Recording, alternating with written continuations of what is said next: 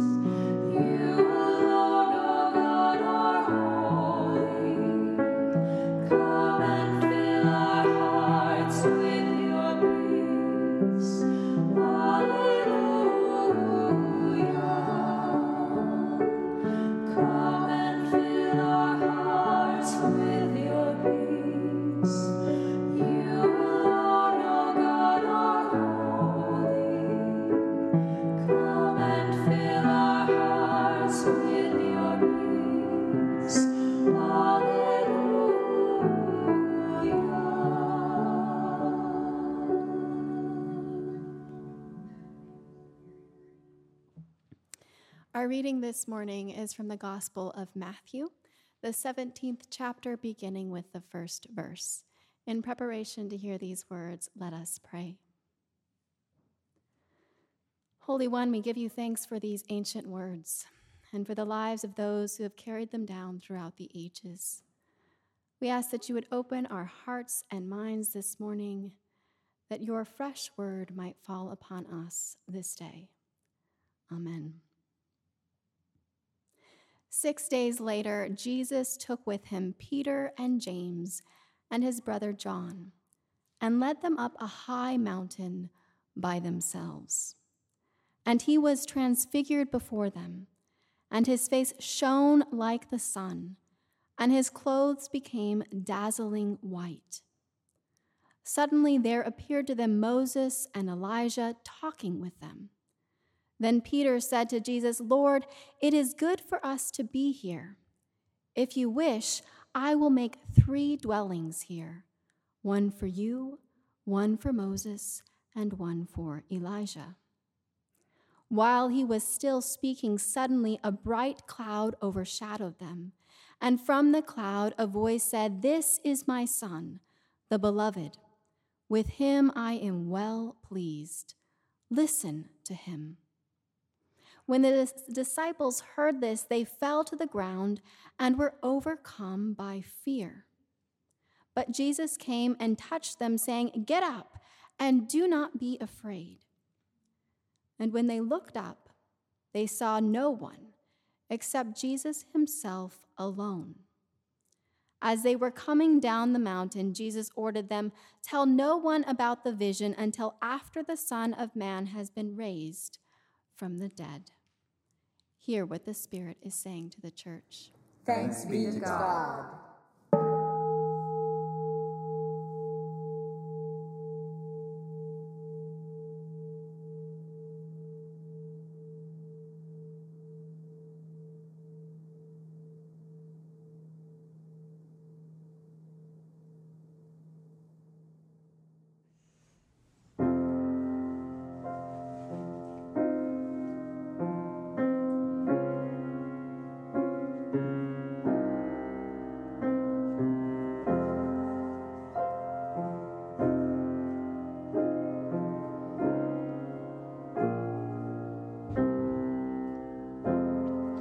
Listen to the word that God has spoken. Listen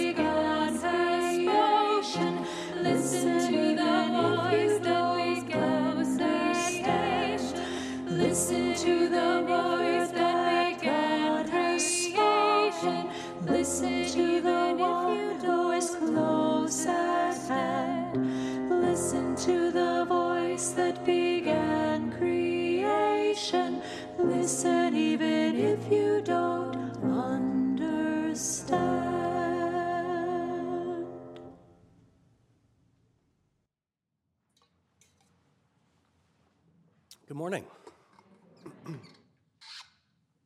it's great to be here uh, with you today, this uh, third Sunday in Black History Month, and uh, in our liturgical ca- calendar, uh, Transfiguration Sunday.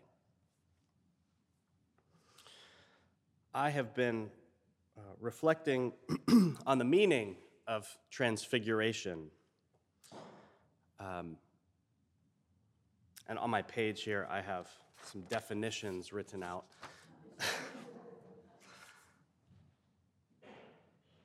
because the Greek word uh, in the text that is translated as uh, transfigure is uh, metamorpho, like we would say in metamorphosis, like what happens uh, with a butterfly a change of physical form, structure, or substance, especially by supernatural means.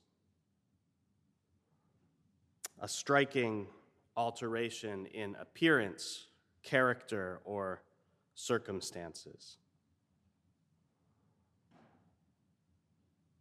Metamorphosis is a supernatural change a drastic one.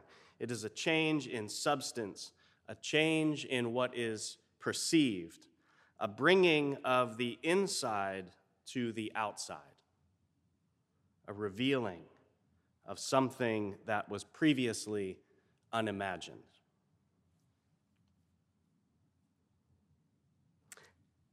Have you ever been uh, with someone and felt like the person that they're relating to wasn't you at all?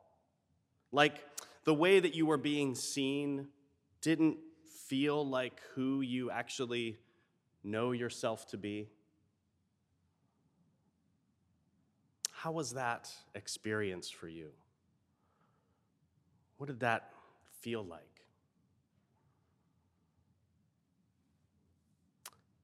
Have you ever had the experience of being seen by someone, like really being seen for who you are? Maybe even seen in a way that surprised you or caused you to actually see yourself in a new way, in a more complete way, in a way that you perhaps didn't even know that you were longing to be seen. What was that like? One of my favorite recent television shows is a series on HBO called We're Here. Has anyone seen it? Oh, you should watch it. Yes. It, it's a show in which uh, three drag queens visit small towns across the United States to meet members of the queer community, uh, dress them in drag, and then they put on a fabulous show with them. And in every episode, they meet at least one person who has been unable to express themselves as who they are out of fear or shame or some combination of both. And when Shangela, Bob the drag queen, and Eureka O'Hara, the, the drag mothers, uh, affirm these folks' identities and invite and encourage them to authentically express who they are, something really profoundly beautiful and moving occurs. The joy that surfaces and bursts forth when they see themselves, when they really get to see themselves. And when they are seen, really seen and supported for who they are, when what is inside of them finds expression on the surface, ah, it just brings tears to my eyes. Every episode, I swear transfiguration. And of course, also in some of the episodes, they show people who are transfigured by their anger and their hatred, erupting in scenes of rage and loud vocal violence. In their fear and ignorance, some parts of them are lost to other parts of who they are. And it's so easy to believe that the ugliness of their violent speech and actions is all that they are. But when faced with these people, Bob and Shangela and Eureka sincerely and fearlessly lean in and invite, continue to invite their critics to see them for who they are in all of their fabulousness, honey. And even when the response is still a refusal, the queens just walk away smiling and wishing their detractors well. There's an expression of compassion and an honoring of complexity that they express, and it is inspiring. It is powerful, it is moving, and it causes me to reflect on the amount of deep internal work necessary to not become activated in the face of such aggression and hatred. And so, this is what I believe transfiguration is a bursting forth of something inside that changes the way we are seen and understood by others, that maybe even changes the way that we see and understand ourselves. And transfiguration it seems to be relational. There are witnesses. Transfiguration can also be confusing. When the transfigured person in front of me defies my assumptions, perceptions, and even my core beliefs, that experience absolutely can inspire fear. It definitely leaves an impression. And it begs the question is there something for me to learn here? How open am I to learning something new?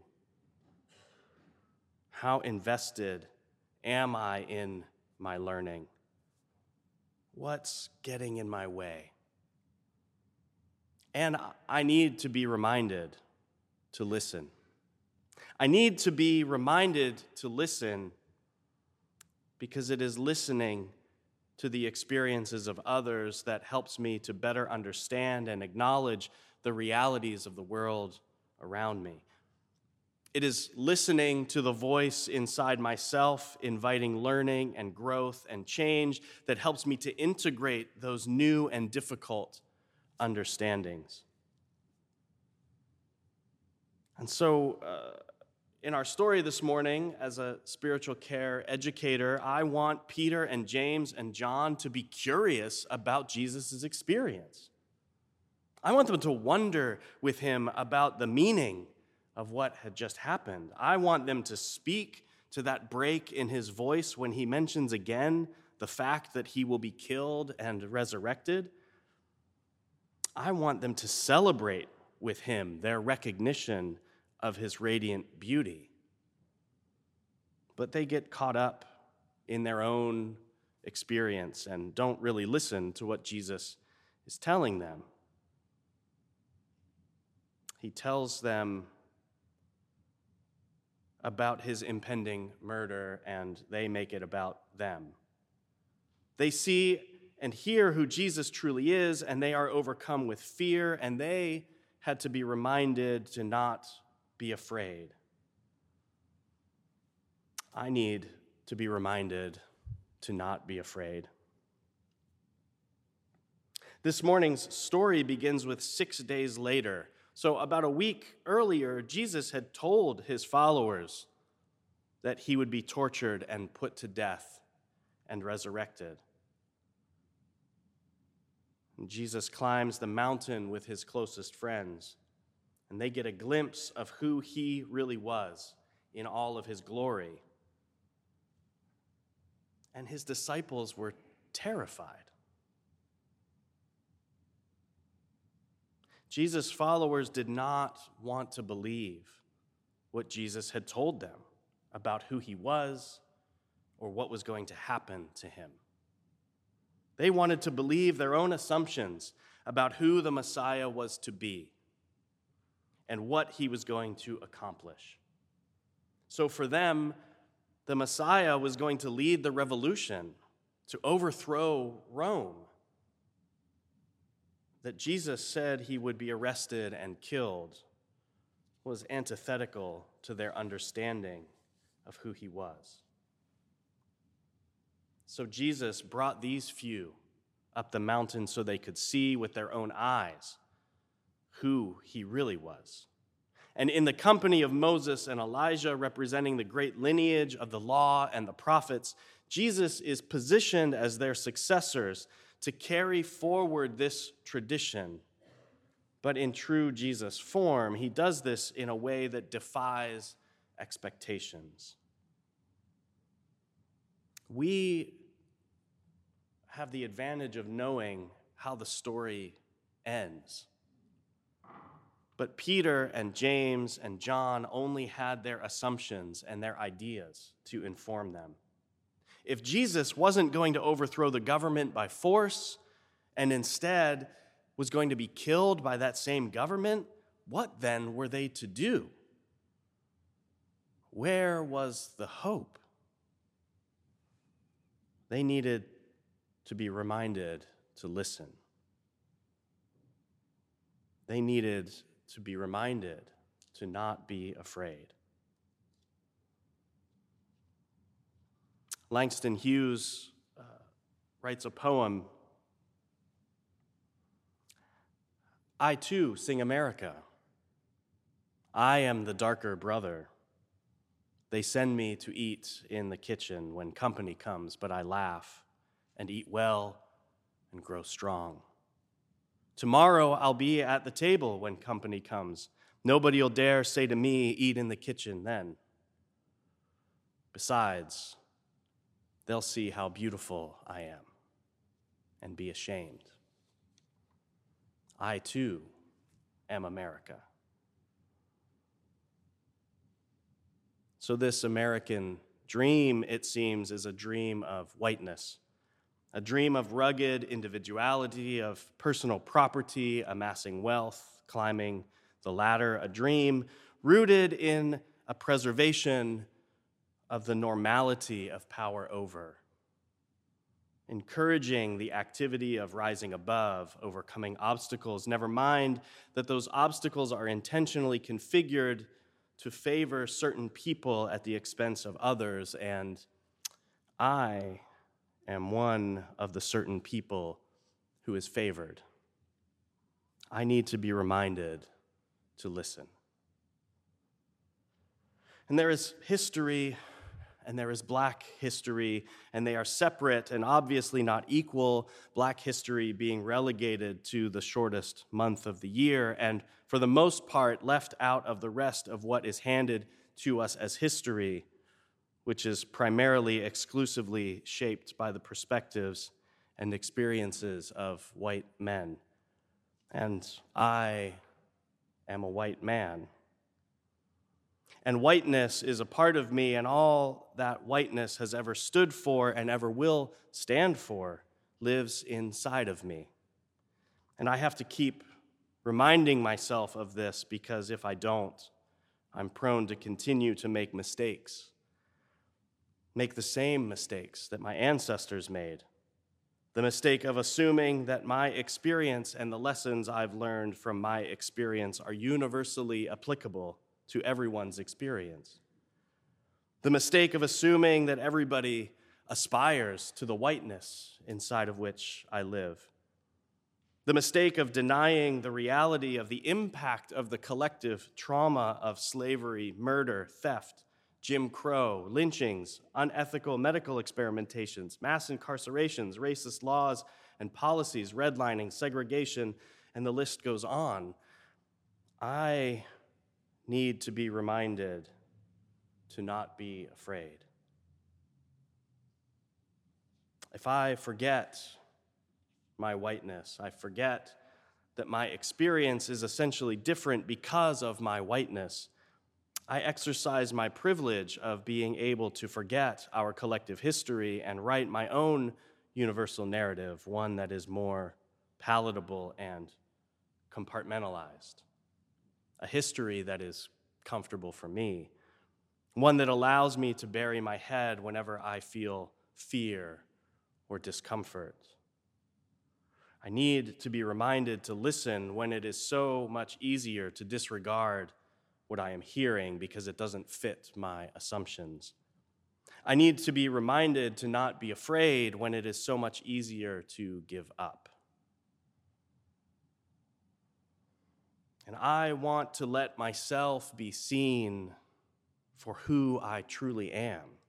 I want to see myself in all of my complexity. I want to see my complicity with systems of oppression and my internalized racism and generations of installed homophobic and misogynistic masculinity. And I want to be able to hold that in compassionate conversation with the radiant and fabulous, beloved child of God that I know I am. And as I practice with this, I notice that I am more able to hold that dichotomy for others. And maybe this is what Jesus is inviting his followers to do. I need to remind myself to listen. I need to remind myself not to be afraid. Maybe by inviting his friends to witness his transfiguration, Jesus was inviting them to confront their old ways of thinking about and understanding who Jesus was and who they were in relationship with him. And maybe it was an invitation to themselves to be transfigured by the immensity of God's calling of Him and them. Jesus is inviting his friends to be invested in their learning, to not be distracted or discouraged, to learn how to use their own resources, to learn to listen, to learn to not be afraid. And this calling itself is a calling to be transfigured, to allow the brilliant light of God that is a part of each and every one of us to shine through us so brightly and so clearly and so blindingly that we are seen in a new way. That we are able to see others in a new way. A way that invites transfiguration itself.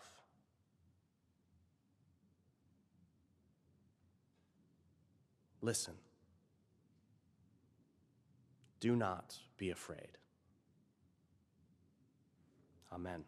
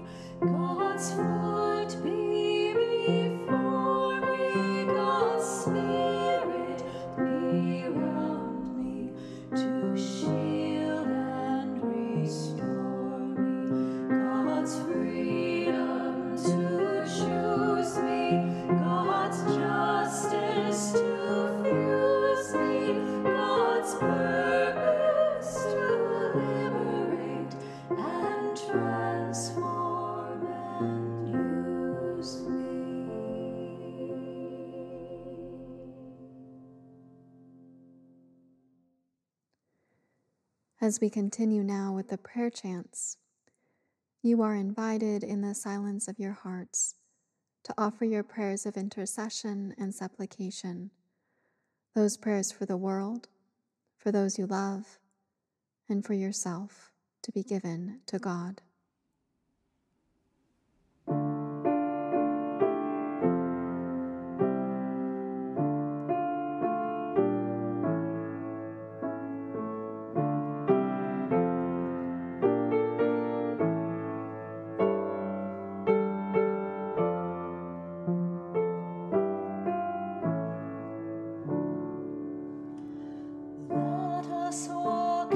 Oh.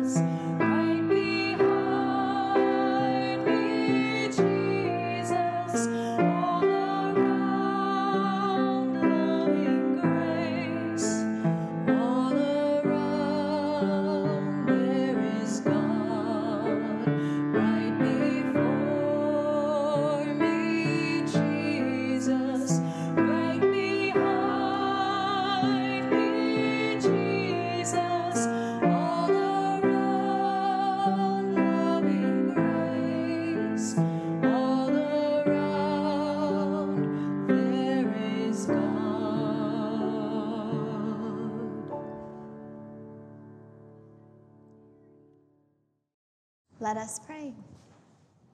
Holy One, you have fed us in word, in silence, in community, and in song.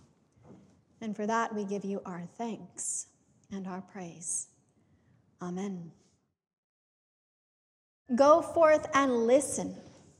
Listen with compassion, listen without fear, and let the truth of who you are be an inv- invitation to transfiguration.